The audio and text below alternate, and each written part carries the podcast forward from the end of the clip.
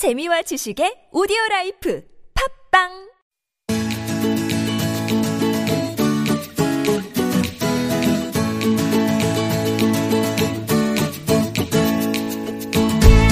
지식 어렵지 않습니다. 교양 남의 이야기가 아니에요. 몰라도 좋지만 알면 더 좋은 세상의 온갖 지식을 아낌없이 나눠드립니다. 지식 공유소.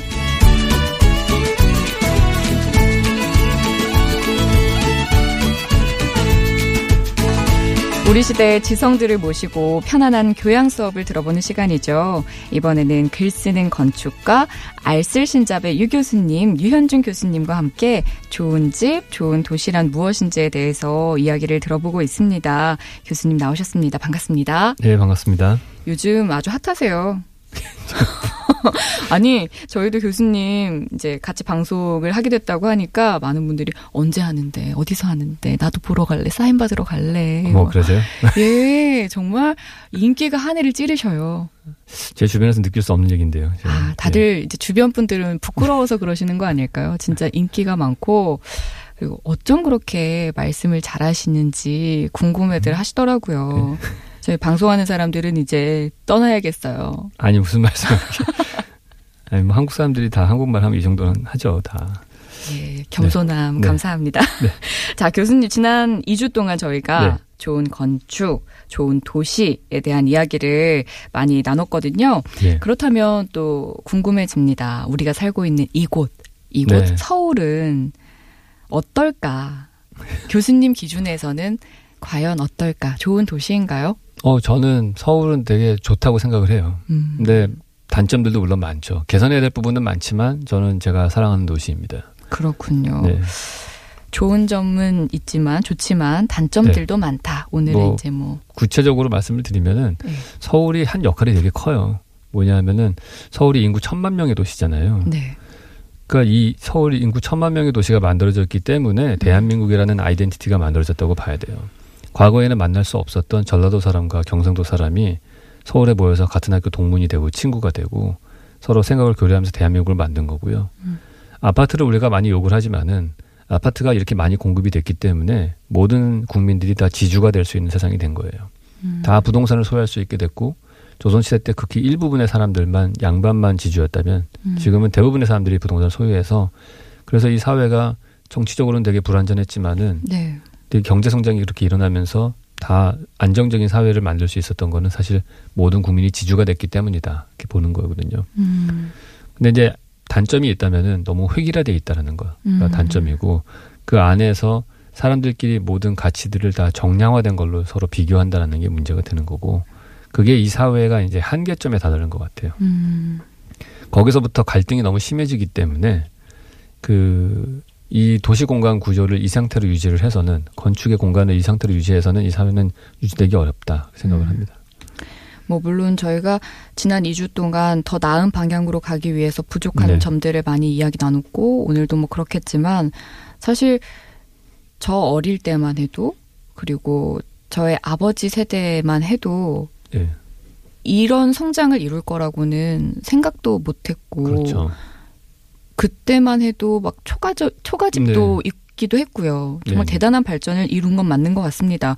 그 흔히들 하는 말이 외국의 막 오래된 도시들 다녀보면 네, 각각의 멋과 개성이 있는데 서울은 그렇지가 않다 이런 말들을 좀 네. 종종 하게 되거든요. 이런 말이 나오는 이유는 어디가 가장 좀 클까요? 그러니까 우리가 이렇게 전 세계 역사를 찾아볼 수 없을 정도로 급속한 성장을 하고 발전할 수 있었던 거는 음. 표준화와 대량 생산에 있거든요. 음. 그게 근대화의 키워드죠. 네. 그러니까 표준화와 대량 생산을 통해서 너무 성공의 맛을 본 거예요. 음. 그러니까 모든 분야의 표준화와 대량 생산으로 커버를 하는 거예요. 음. 다 똑같이 만드는 거죠. 그래서 강남의 표준화와 대량 생산으로 성공을 했잖아요. 그 성공했더니 그 강남의 공식을 지방에 똑같이 만드는 거죠. 음. 세종시에도 만들고 판교에도 만들고 진주 신도시에도 만들고 다 만들어요. 음. 그러니까 전국에 있는 모든 도시들이 다 똑같이 생기게 되는 음. 거고 학교들도 다 똑같이 생기게 되고 음. 다 그게 문제라고 생각을 해요. 그러네요. 네. 정말 요즘 그 지방 쪽에는 네. 분양 막 텅텅 비어 있는 경우가 네. 많잖아요 아파트들이 그럼에도 불구하고 계속 계속해서 계속 아파트가 생기고. 생겨나고 나중에 어떡하려고 이러나라는 걱정도 들게 되고요 교수님은 서울 이야기 하시면서요. 보톡스 도시라는 네. 개념을 쓰셨어요. 보톡스는 이제 뭐 피부에 맞는 게 보톡스 아닌가요? 네네. 네. 그러니까 사실은 우리가 그 나이가 들면 얼- 얼굴에 주름이 생기게 되고 그게 네. 자연스러운 미소가 되는데 우리 배우들 보면은 너무 보톡스 많이 받고 팽팽하신 분들 나중에 나이 들면 표정이 이상해지잖아요. 웃는 표정이. 근데 우리가 얼굴에 주름이라는 거는 한 2, 30년, 40년 살다 보면 생기는 자연스러운 현상이에요. 건축물도 마찬가지로 건물이 한 2, 30년 지난 오래된 건축물들은 이 도시 속에서 보면 주름 같은 효과인데 우리는 한 40년 된 것들을 못 보는 것 같아요. 40년, 40살 돼가지고 생기는 주름은 보통 수로 지워버리듯이 40살 정도 된 건물들은 다 없애버려야 된다고 생각을 하는 것 같은 거죠. 음. 강남 같은 경우에도 이미 강남이 개발되면서 초창기에 지어졌던 많은 건물들이 있어요. 르네상스 호텔 같은 것들, 음. 한전 빌딩 이런 것들은 사실 꽤 괜찮은 건물이었고 네. 그 시대를 대표하는 건물로 남아져 있었으면 좋았을 텐데 네. 뭐 개발 원리로 봤을 때는 더 높은 빌딩 짓는 게 좋은 거니까 그걸 지워버리고 조금만 오래된 아파트가 있으면은 그걸 부수고 또 신축 아파트를 만들려고 하고 음. 그러니까 우리는 거의 40년 이상 되는 건물을 안 남겨놓기 때문에 200년이 지난 지금부터 200년 뒤에 서울을 보더라도 21세기의 서울의 모습은 거의 남아있지 않을 수가 있을 것 같다는 생각을 해요. 그러면 뭐 남겨야 하는 것과 다시 지어야 하는 것이 있다면 서울에 어떤 것들이 있을까요? 일단 저희가 제가 이렇게 말씀을 드리면은 오해를 하시는 게 그럼 모든 건물을 다 남겨야 되느냐? 그건 아닌 것 같고요. 음. 많은 부분은 부수고 새로 지어야 돼요. 음. 파리 같은 도시가 만들어진 것도 대대적으로 중세 때 지어진 건물을 부쉈기 때문에 지금 우리의 파리가 만들어진 거거든요. 음. 근데 뭘 보존해야 되는지를 생각을 해야 되는 거죠. 예를 들어서 강북에 보면은 강북에 좋은 골목길들이 많은데 그, 그 판자촌 같은 그지 같은 건물들을 다 보존해야 되느냐? 음. 아니죠. 그럼 부수고 새로 지어야 됩니다. 대신에 그 골목길의 모양을 보존하면 되는 거고요. 음. 골목길도 다 보존할 필요가 없고 가장 중요한 골목길 부분 예를 들어서 우리가 강북에 피막골을 재개발을 한다면은 네. 그걸 다 부수고서 거기에는 가게만 보존해서 그냥 식당가를 만드는 게 아니고 피막골의 골목길의 모양을 보존했었어야 돼요. 음. 그 골목길의 모양을 보존한 상태에서 주변에 1층 건물을 신축을 하고 그 뒤로는 오히려 더 높은 고층 건물을 만들어서 밀도의 균형을 맞춰주는 거죠. 음. 그럼 결국에는 그 같은 block size 안에 한 블락 안에 용적률은 똑같이 유지를 하면서 연면적은 그대로 유지하지만 골목길의 모양은 유지할 수 있고 음. 골목길에서의 그 단층짜리 건물로 둘러싸인 정취는 그대로 유지할 수가 있었을 거예요. 음. 그런 식으로 설계를 했었어야 되는데 우리의 지금 건축 법규라든지 이런 것들이 너무 그런 거에 대해서 그런 규- 조항들이 없는 거예요. 그런 것들을 좀 약간 그 flexible하게 좀 유연하게 대처를 해서 정말 보존해야 될 것들을 위해서는 부술 건 부수고 그렇게 남길 건 남기고 했으면 좋겠다고 생각을 해요. 이제 중요한 게 뭐고 어떠한 방향으로 나아갈지를 조금 확고하게 정해놓고 가야 되는데 네. 그런 거 없이 그냥 네. 막 개발이 이루어졌던 거죠. 아까 방금 전에 근데 파리의 건물들이 네. 중세 때 건물들을 다 허물었다고. 네. 오스만 하셨잖아요. 시장 때 음. 나폴레옹 3세 때 그때 옛날에 오래전에 지어졌던 건물들을 다 부수고 재개발을 한 거예요. 음. 그 12개의 도, 도로가 한 군데 모이는 그 개선문 같은 방사상 네네. 구조를 만들고 그 과정을 통해서 완벽하게 신도시를 만든 거예요, 사실은. 음. 그런데도 그 건물들이 참 약간 예전의 것을 그대로 두고 있는 듯한 느낌을 주는 네. 게 그러니까 이미 그게 벌써 한 150년도 더 된 얘기니까 음. 우리한테는 그 옛날 건물로 느껴지는 거잖아요. 만약에 우리가 지금 서울시에 있는 모든 건물을 다 부수고 새로 지었다고 치더라도 그 건물을 잘 지어서 음. 보존할 만한 가치가 있는 건물로 만들어서 200년을 보존을 했다. 23세기에 전 세계에서 아마 비행기 타고 우리나라 도시를 보러 올 거예요. 그러면은. 이 대한민국을요 아파트 공화국이라고 네. 말하기도 하잖아요. 네. 서울은 그 아파트 공화국 중에서도 최고의 아파트 도시인데 네. 건축학자 입장에서 이런 현실은 어떻게 보시는지. 좀 안타깝죠. 제가 볼 때 많은 건축적 상상력을 없애버리는 것 같아요. 그러니까 훨씬 더 이거보다 다양하게 만들 수 있거든요. 아파트를. 아파트 저는 아파트를 지어야 된다고 봐요. 왜냐면 음. 아파트라는 고밀화된 주거가 없으면 이 현대 사회가 유지되기가 힘들고 자연도 더 훨씬 더 많이 파괴돼야 되거든요. 그리고 이렇게 모여 살았을 때 시너지 효과가 훨씬 많기 음. 때문에 항상 고밀화된 도시를 만드는 국가가 그 시대를 제패하고 있어요. 아파트는 꼭 필요하지만은 문제는 아파트를 좀 다른 아파트를 만들었으면 좋겠어요. 음. 싱가포르 같은 데를 보시면은 거기도 되게 고밀화된 아파트가 많지만 그 사람들은 아파트 평면도가 똑같은 걸 만들면 허가가 안 나와요. 오. 그리고 다양한 아파트 평면도가 있고 그리고 그 사람들은 테라스도 되게 많아요. 네. 그래서 내 집 앞에 있는 조그마한 나만의 정원 같은 테라스가 있는 아파트에서 살고 음.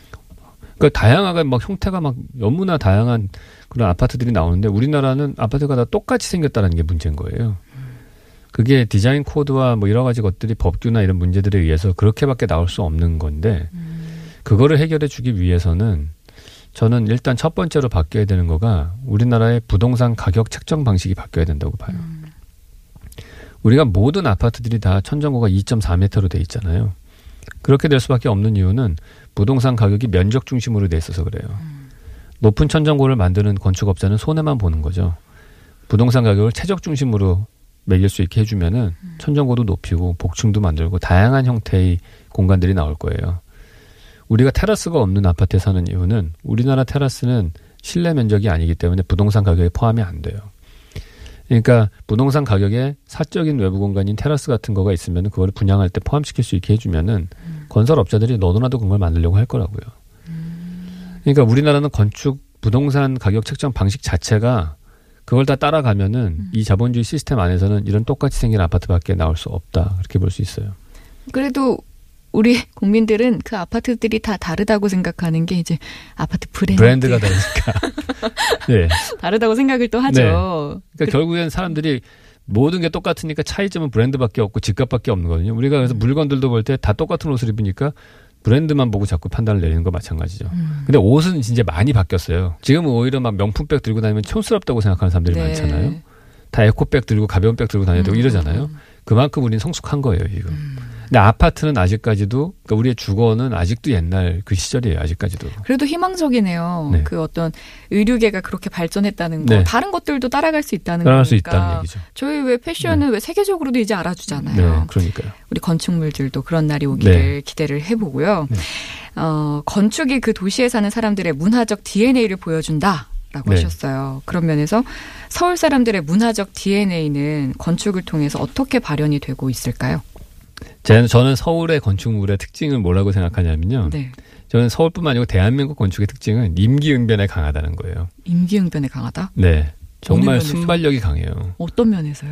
저는 최근에 익선동이라는 데 가서 보고 왔는데 네. 익선동에 있는 그 카페나 이런 것들을 보고 있으면은 음. 야 도저히 건축 도면으로 그려서 할 수 없는 것들을 디자인을 해요. 음, 그냥 현장에서 결정 내리는 것들이에요. 다 보면 목수 아저씨들이 결정 내리고 음. 그냥 많은 것들이 그냥 아, 이게 철거하다 보니까 이게 남아 있네. 그럼 이거 보존해 가지고 이거 쓰고 여기는 이건 없애고 뭐 이런 식으로 음.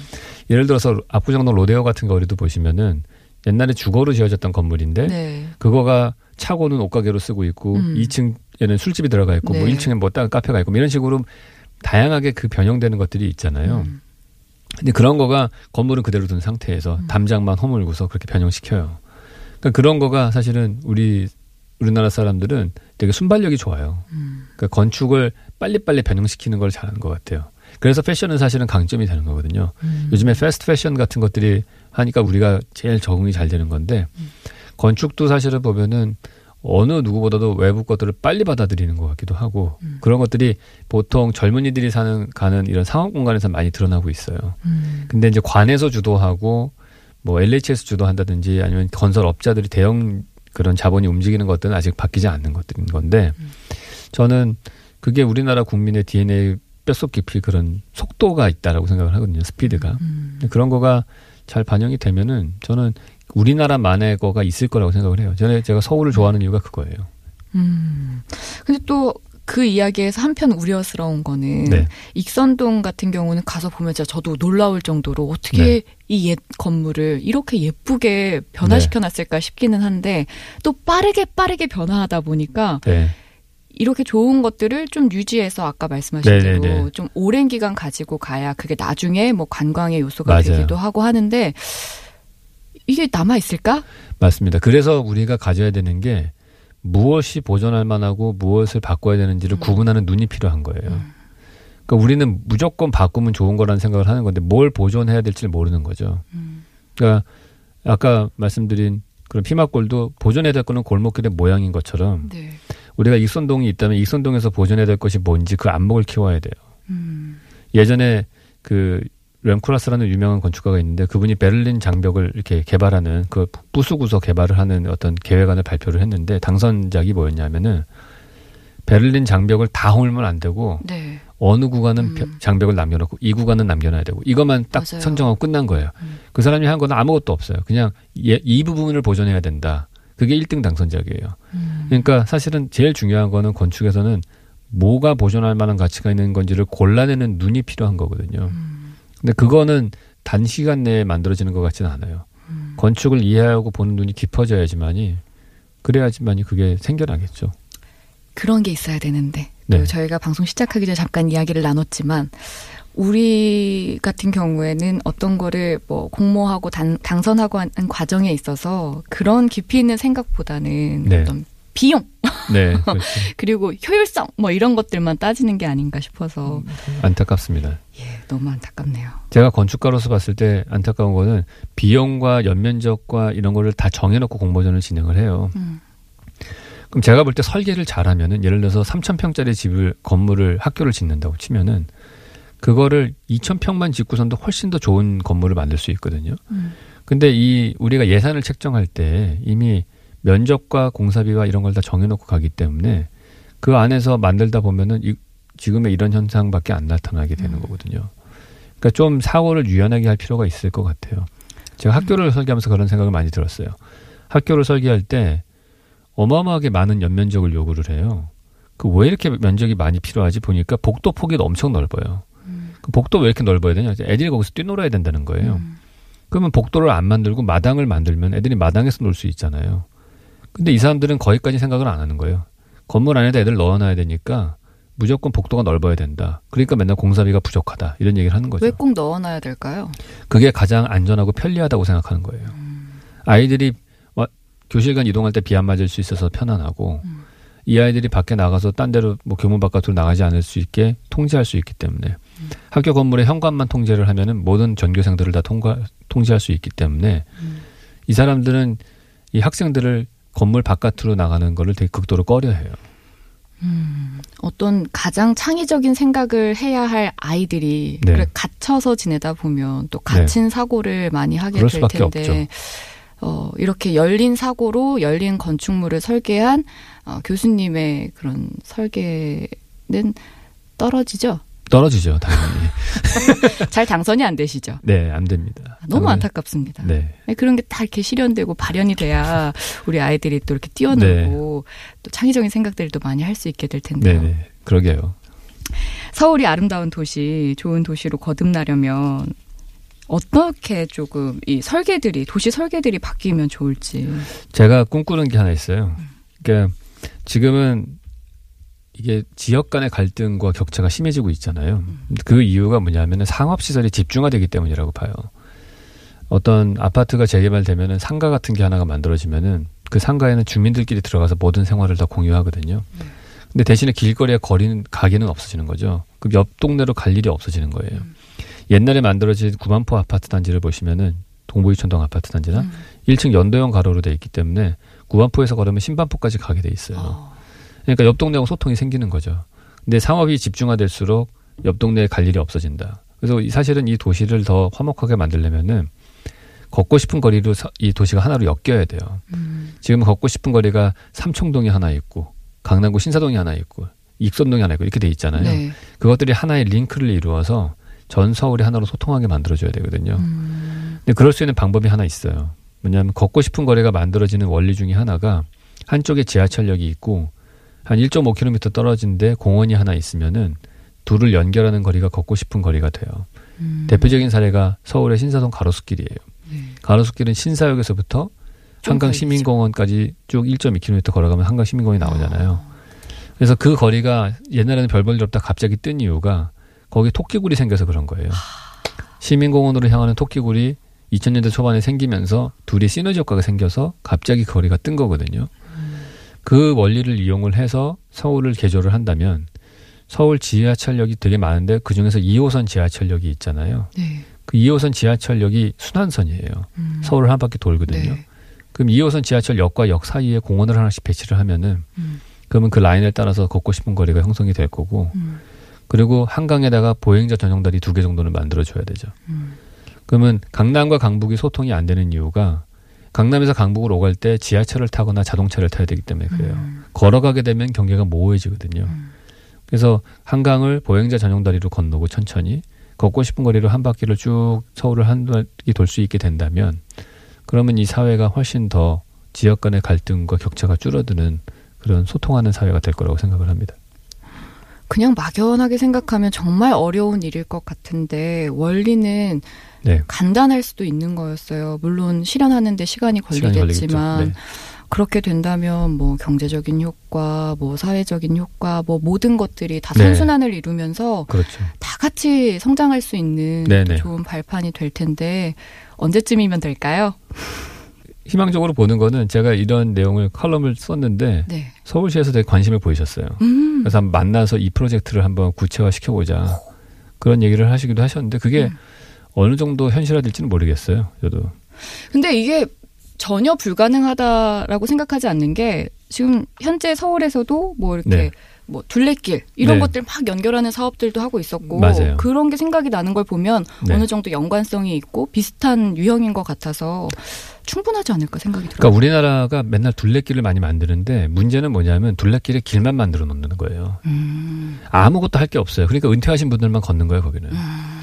손뼉 치시는 어른들만 걷잖아요. 앞뒤로. 아, 예. 예. 그러니까 젊은이들이 안 가잖아요, 거기에. 갈, 갈수 있는, 접근할 수 있는 그런 그 시간도 별로 없고 너무 먼데 있기 때문에 뭐 성곽 둘레길도 있고 많은 길들이 있는데 사실은 우리가 그 길이 더 액티브하게 쓰여지려면은 상업시설과 지하철이라는 인프라하고 같이 연결해서 써줘야 돼요. 그럴 때 그게 쓰임새가 훨씬 폭발적으로 늘어나는 거거든요. 음. 그러니까 작, 여러 지자체에서도 그렇고 다 산책길 많이 만들어요. 음. 엄청나게 돈을 들여서 조경하시는 분들 돈 엄청 버실 거예요 아마. 음.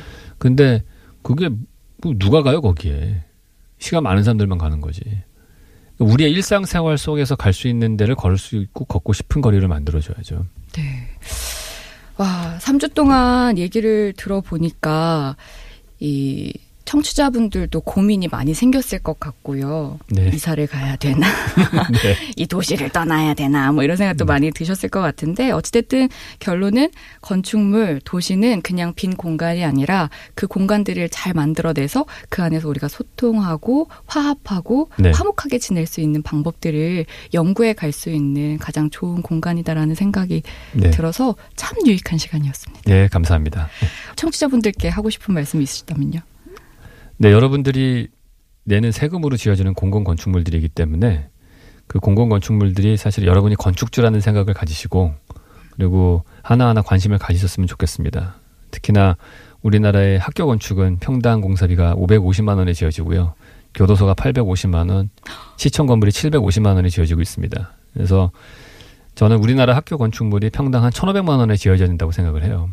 그래야지 우리가 모든 국민의 집을 좋게 만들어 줄 수는 없지만은 학교 건물을 좋게 만든다면은 저는 우리나라 모든 국민이 다 12년 동안은 제일 좋은 집에서 살고 나오는 거라고 생각을 하거든요. 그래서 뭔가 세금에 쓰여지는 순서라든지 그리고 그 세금이 비싼 세금이 쓰여져서 만들어지는 건물에 더 많은 관심을 가져주셨으면 좋겠습니다. 네, 고맙습니다. 와이파이 지식공유소 건축가 유현준 교수님 모시고 3주 동안 좋은 말씀 잘 들었습니다. 감사했습니다. 네, 감사합니다. 다음에 또 뵐게요.